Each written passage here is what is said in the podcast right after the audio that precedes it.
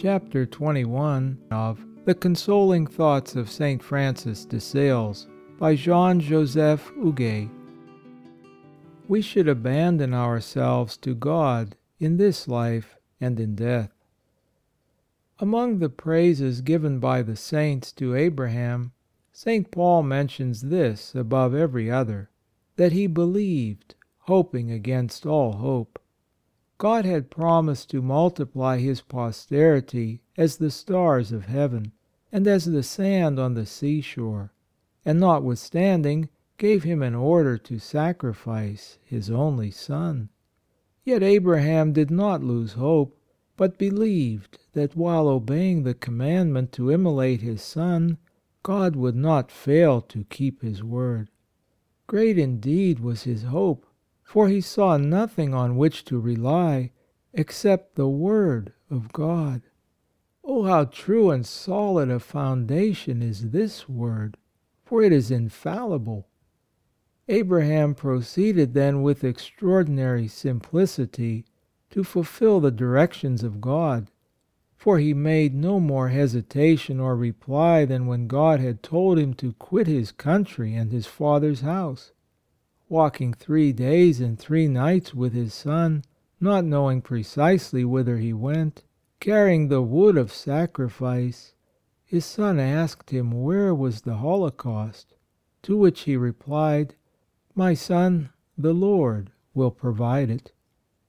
O my God, how happy we should be if we could accustom ourselves to make answer to our hearts when they are in fretfulness about anything, our Lord will provide for it, and then to have no more anxiety or trouble than Isaac, for he was silent afterwards, believing that the Lord would provide what was necessary, as his father had told him.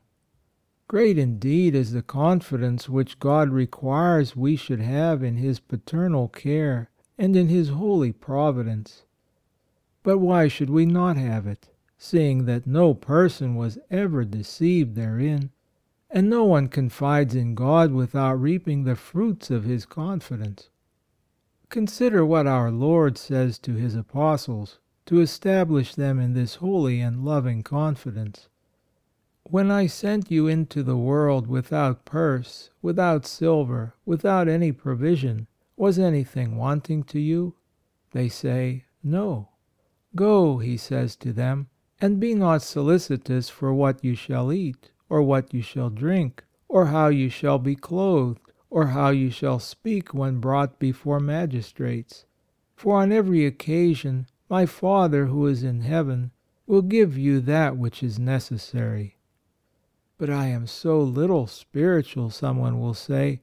I do not know how to treat with the great. I have no knowledge.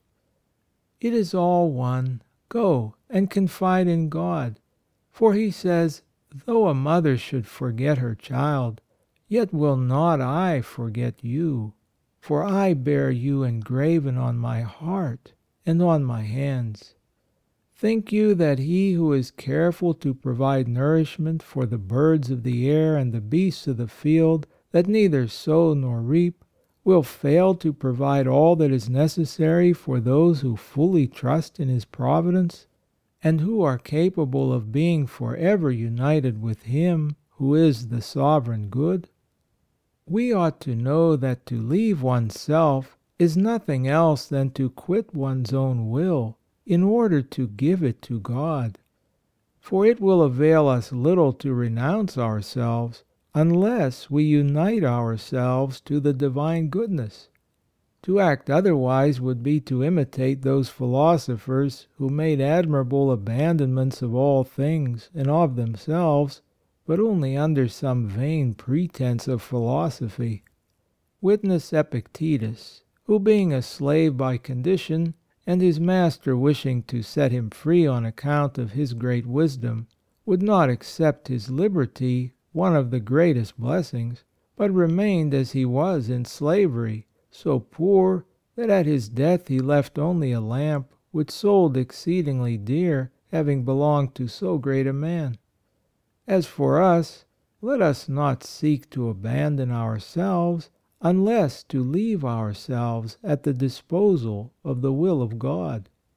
There are many who say to our Lord, I give myself entirely to Thee, without any reserve.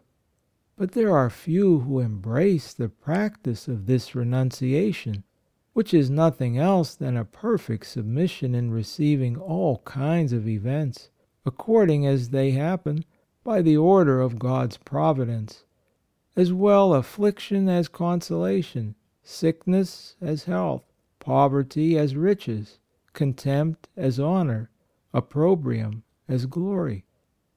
I speak of the superior part of the soul, for there is no doubt but the inferior part, the natural inclination, tends always more to the side of honour than to that of contempt to the side of riches rather than to that of poverty, although no one is ignorant that contempt and poverty are more agreeable to God than honour and abundance.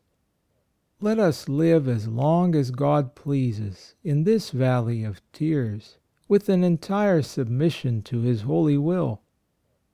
I considered the other day what authors write concerning halcyons, little birds that poise on the roadstead of the sea it is that they make their nests round and so closely pressed together that the water cannot at all penetrate them, and there is only one little hole in the top by which they can breathe. Within they lodge their little ones, so that the sea surprising them they float securely on the surface of the waves, without being filled or submerged and the air entering by the little holes serves so nicely to balance these little chicklings and their little skiffs that they are never capsized.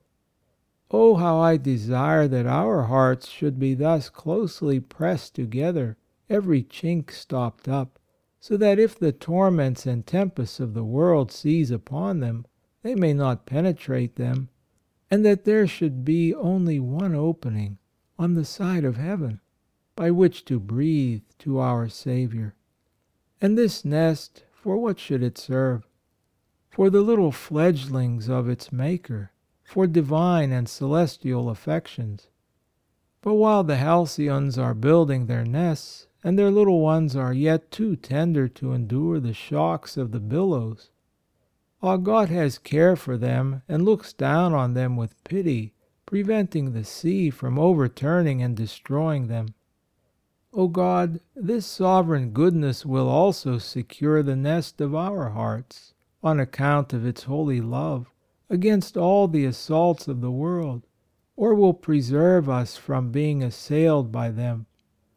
Ah, how much I love those birds which are surrounded by water, live on the air, and see only heaven. They swim like fishes, and sing like birds, and that which pleases me most is that their anchor is cast on the upper side, and not on the lower, to steady them against the waves. May the sweet Jesus vouchsafe to form us so, that though environed by the world and the flesh, we may live by the Spirit, that in the midst of the vanities of the world we may always look to heaven, that dwelling amongst men we may associate with angels and that the foundation of our hopes may be on high in paradise. Let holy love be always and everywhere our chief love. Alas, when will it consume our life, and make us die to ourselves, to live only to our Saviour?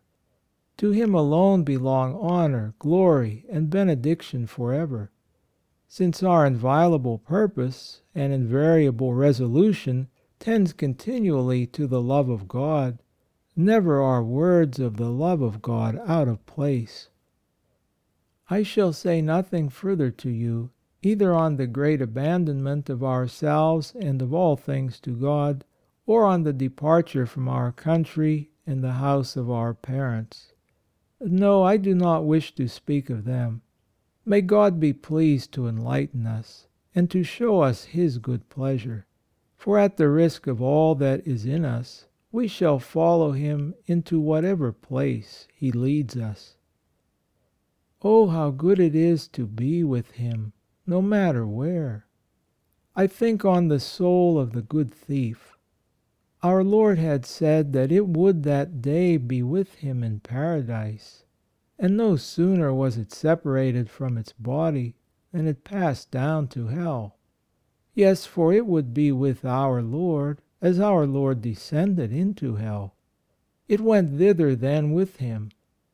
O God, what did it think on while descending and beholding those abysses before its interior eyes? I believe it said with Job, Who will grant me, O my God, that Thou mayest defend and preserve me in hell? And with David, No, I shall fear no evil, for the Lord is with me. So long as our resolutions live, I shall be untroubled.